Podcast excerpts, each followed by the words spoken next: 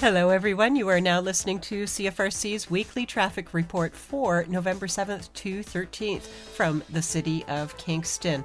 And we are reporting again this week that as part of the Love Kingston Marketplace project, some vehicle travel lanes and parking spaces downtown have been repurposed to create additional physical distancing space for pedestrians and for businesses, including Claret Street, on street parking repurposed there for accommodating a lane shift, and Market Street. The road is closed to vehicles and no on street parking is available.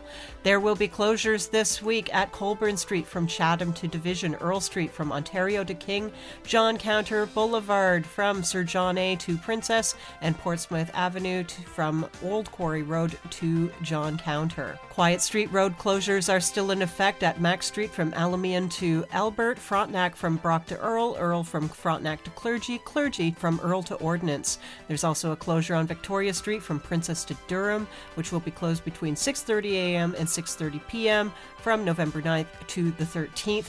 Washburn Road at Highway 15 to Sonveld will be closed from 9 a.m. to 2 p.m. on November 10th, with a rain date of November 12th for tree removal. There will also be delays at Glengarry from Portsmouth to Indian, Gore Road from McLean to Grenadier, Grenadier at Winfield Crescent, Highway 33 just east of Collins Creek Bridge to just west of Coronation Boulevard, Jackson Mills Road near the KP Trail, delays as well at John Counter Boulevard from Princess to Indian, Kings Court area including Ruskin, Victoria, Kings Court, Carlton, Hillcrest, and Fergus Streets, Portsmouth Avenue, Glengarry to Princess, and Glengarry uh, from Portsmouth to Indian will also have short delays until November 20th as a contractor working on behalf of Utilities Kingston installs a new sanitary sewer and upgrades water mains.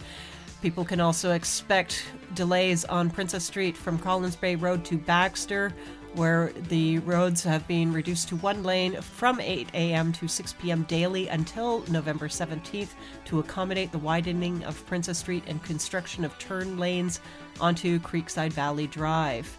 Er, there are also traffic disruptions and minor de- delays and detours in the Collins Bay and Bay Ridge area as a contractor there completes neighborhood restoration again on behalf of Utilities Kingston.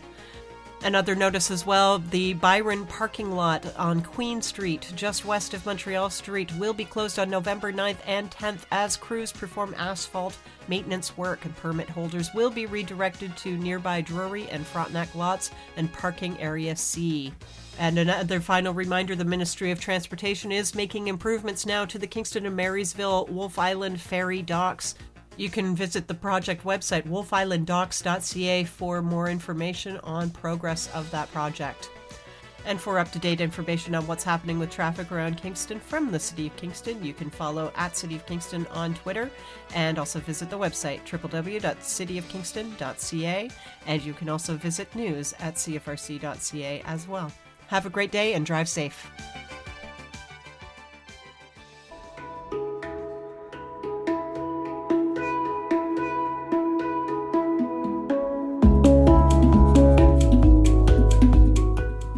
Welcome to The Scoop. We're highlighting some news in the past week right here at Queen's and in Kingston. And this week, a group of researchers from more than 20 countries, including David McDonald, a professor of global studies at Queen's University, have released a new ebook on the significance of safe, accessible, and affordable water for all during COVID 19. Public Water and COVID 19 Dark Clouds and Silver Linings explores why public water matters during a pandemic and presents the latest research on the impact of COVID 19 on public water operators.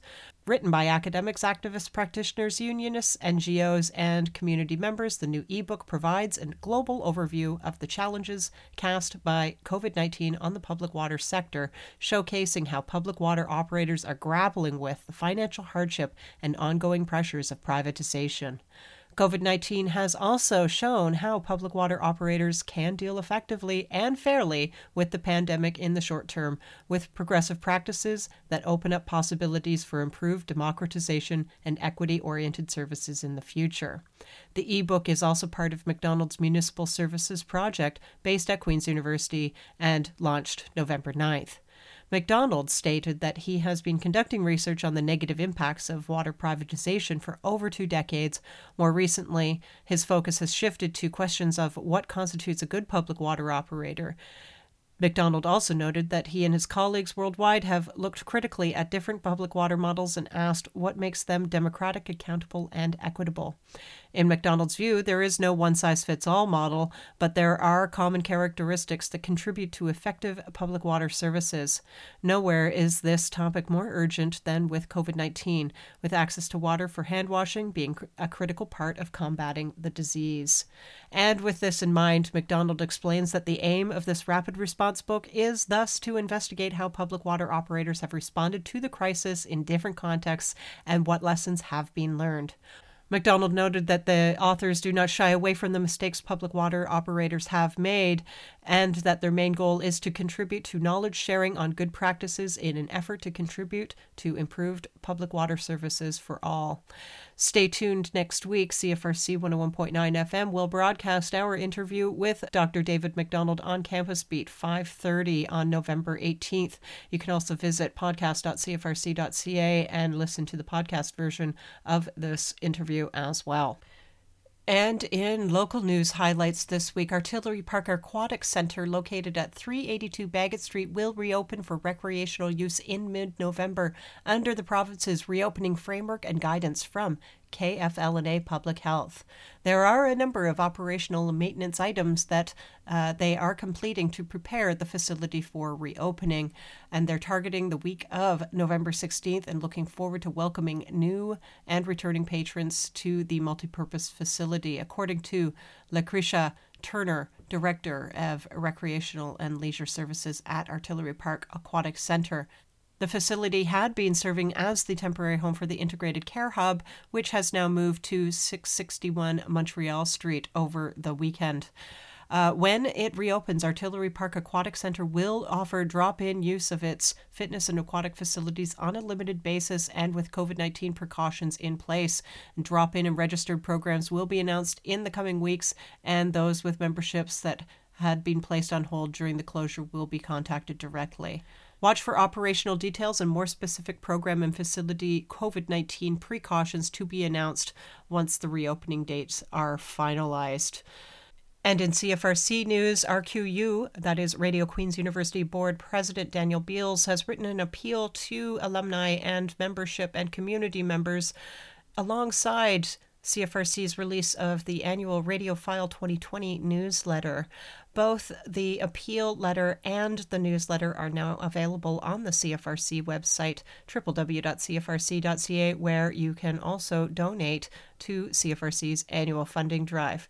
And in other CFRC news, the Shortwave Theatre Festival, a CFRC and Cellar Door Project collaboration, wrapped up on November 7th with great success and with the support of the City of Kingston Arts Council, the Ontario Arts Council, the Dan School of Drama and Music, as well as the Department of Film and Media at Queen's University. You can visit podcast.cfrc.ca and check out the podcasts of all of the radio theater performances in addition to the artist talkbacks. They are all now podcasted and freely available. And in other local news, City Council approved unanimously on November 3rd to award $39,000 to local Christian charity Lionhearts Inc. The funds will help them move their community meal program into Stages Nightclub for the next six months. From the start of the pandemic, Lionhearts Inc. has been providing free meal packages every day to those in need, said a report from city staffer Lanie Hurdle that was presented to Council on Tuesday, November 3rd. To date, they have provided over 138,000 meals, and while operating the program outside in a park setting had worked well in the summer, Lanie noted, they need to find a safe, accessible indoor option as we move into winter months. Hurdle also noted that the Lionhearts had performed an extensive search for a location in the city before reaching an agreement with Stages Nightclub. City staff are recommending the financial contribution to offset Lionheart's operating costs for a six month period. The supportive funding will come from the city's Social Services Relief Fund, and the fund currently has a balance of $348,102 due to be fully allocated by Wednesday, March 31st, 2021. In addition to the Lionhearts Meal Program, Stages will also take in Kingston Street Mission's nightly drop in program. For over seven years, this program has operated in St. Andrew's Presbyterian Church Hall, which reportedly is not available this winter. The drop in program provides a warm place out of the cold refreshments a social venue, free access to clothing and toiletries, and more. And it runs nightly between October and April each year from 8 to 11:30 p.m. with volunteers on site each night. Hurdle notes that the partnership with Stages will ensure continued delivery of these important services through the winter months. Bhavana Varma, the president and CEO of the United Way of Kingston, Frontenac, Lennox, and Addington, uh, was with a delegation at the beginning of council's meeting, and she noted that demand on local food programs has increased dramatically since the start of the pandemic. In the region, Bhavana Varma noted, we've gone from five to 600 meals a week to 1,400 to 1,800 meals a day, seven days a week, she said. Local supportive agencies such as Loving Spoonful, St. Vincent de Paul, and Martha's Table had to adapt overnight starting in mid March, she said, introducing safety measures while simultaneously responding to increased need. Varma said food insecurity and the demand for food programs are pervasive right across Canada. She also noted that they are affecting every part of the Kingston community, including post secondary students at St. Lawrence College and Queen's University. Varma strongly supported city staff's recommendation to help Lionhearts Inc. relocate their meal program to Stages Nightclub. And in other news, City Council also voted unanimously on Tuesday, November 3rd, in favor of a motion by Rob Hutchinson put forth on behalf of the Screening Room Theater in downtown Kingston. The theater's operations had been hit hard by COVID-19 pandemic, and many constituents had reportedly reached out to their councillors in concern. But it's not just individuals that could lose it if the theater shutters, Hutchinson notes. When we had a Cineplex close downtown a few years back, businesses were very concerned, Hutchinson noted at the council meeting on November 3rd. Theaters attract people, and those people may go out to dinner and they may go shopping before or after. There are multiplier effects going on there that are beneficial to downtown businesses, Hutchinson had noted. Hutchinson's bill calls on the federal government to ensure movie theaters have access to Canada Emergency Rental Subsidy Program funding uh, and to rework the financial assistance available to theaters through Heritage Canada.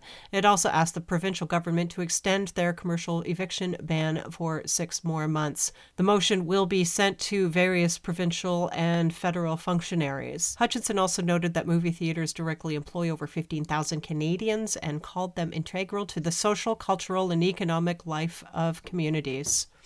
Wendy Huot, the screening room's owner, made a delegation to Tuesday, November 3rd City Council meeting as well. She pointed out that when a movie theater goes out of business, it's uncommon for new owners to take over. Having leveraged as many financial assistance programs as she could, Huot also noted that the theater is still losing thousands of dollars each month, and she plans to launch a Friends of the Screening Room fundraising campaign later this month so that people can sponsor a movie seat even if they're not comfortable attending. She's also planning a free movies for three years gold card campaign. She expects the initiatives to do well and potentially offset her 2020 losses. The uncertainty for 2021, however, remains. In her words to council, Huot said this is totally new for movie theaters, as she described how the impact is being felt at all levels of the industry. Rumors are circulating that highly anticipated 2021 films will be sold to Netflix for release rather than sent to theaters, she noted. There's no precedent for the bottom just dropping out on the movie business. Greg Tilson, a local film producer and artistic director of the Skeleton Park Arts Festival, also addressed council on behalf of the screening room on Tuesday, November 3rd. He spoke to its value as a mainstay venue for film festivals and other cultural events. What the screening room offers Kingston, in his words, is something that could never be achieved through the online experience like Netflix, he noted. That a large number of Kingston based festivals depend on Screening Room as a popular festival venue as well. Councillor Jim Neill, who seconded Rob Hutchinson's motion, added that the Screening Room's survival is important not just to the core of the city, but to all of the city. While Council has not discussed providing any direct funding to the theatre, Neill said that he believes that by tabling the issue and expressing concern, Council has helped raise critical public awareness and support, and that he plans to go to see two movies himself this week. This story has been furnished by Samantha Butler Hassan of the Kingstonist for the Local Journalism Initiative. And thanks to the screening room, they were among our sponsors for week one of CFRC's annual funding drive, which commenced on November 1st. Visit screeningroomkingston.com for updates on what's playing now and what's coming up in the theaters. And uh, stay tuned to Alexandra Fernandez will be sitting down with owner and operator Wendy Huot to chat all things screening room very soon. And thanks for tuning in to The Scoop with news highlights from Queens and Kingston over the last week. We'll be back.